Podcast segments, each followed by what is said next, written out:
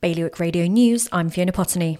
Jersey police have arrested several teens in connection with an early hours break in at a St Brelade restaurant on Monday. The burglary at Off the Rails, described as horrific by owners, saw kitchen knives, iPads, and tills stolen and the premises damaged and graffitied. Officers have so far identified six suspects who are all aged between 14 and 15. A Guernsey man who was jailed for six and a half years for locking a woman in a bathroom at a party and sexually assaulting her and another young man has failed to get his sentence reduced. The Court of Appeal threw out a claim that his jail term was manifestly excessive yesterday. Jersey statistics officers will this week begin knocking on the doors of 5,000 homes of islanders who have not completed their census forms.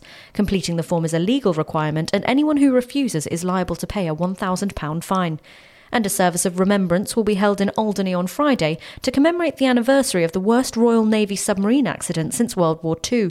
70 years ago this month, Royal Navy submarine HMS Affray sank near Hurd's Deep, seven miles northwest of the Channel Island, resulting in the loss of all 75 crew members.